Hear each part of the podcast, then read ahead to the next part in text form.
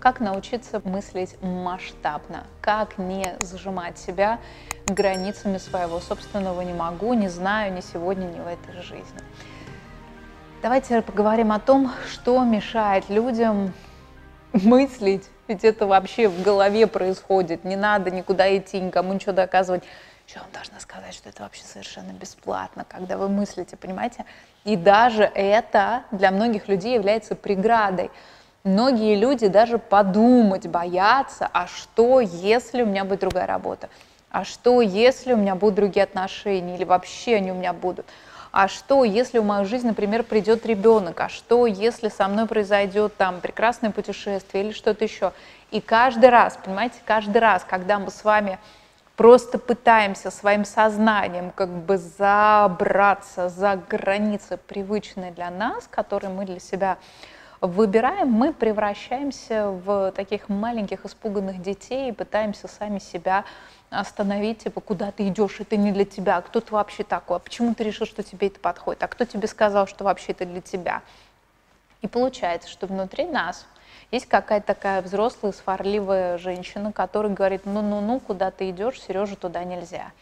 И на тренингах э, я очень люблю своим слушателям задавать вопросы. Ну, к примеру, там вас зовут, да, э, Саша Иванов. Э, видели ли вы хотя бы одну дверь, на которой написано Саша Иванову, туда входить нельзя? И вот сколько провожу семинары, обучаю людей, уже 22 года, знаете, никто еще не сказал, что существует дверь, на которой написано «Саша Иванова, туда заходить нельзя». И такой двери с вашим именем не существует. То есть это обозначает, что везде входить можно. Вопрос в другом.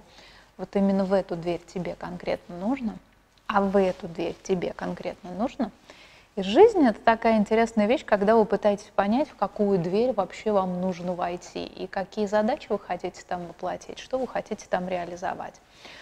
Я очень люблю слушать в вопросах видения спикера, которого зовут Брайан Трейси. И также я очень люблю смотреть семинары Стивена Кови. Мне кажется, эти два человека, если вы найдете книги, посмотрите их вебинары или семинары, как никто другой широко рассказывает вообще о способности мыслить и мечтать. Мы об этом много говорим со студентами тренерского курса, потому что если ты э, считаешь себя флагманом э, флота, и ты не знаешь, куда ты идешь, то люди, которые идут за тобой, они уж точно не поймут, куда им нужно. И э, помните о том, что когда вы лидер, когда вы осмеливаетесь мыслить масштабно, это вовсе не означает, что люди пойдут в ту же сторону, куда и вы.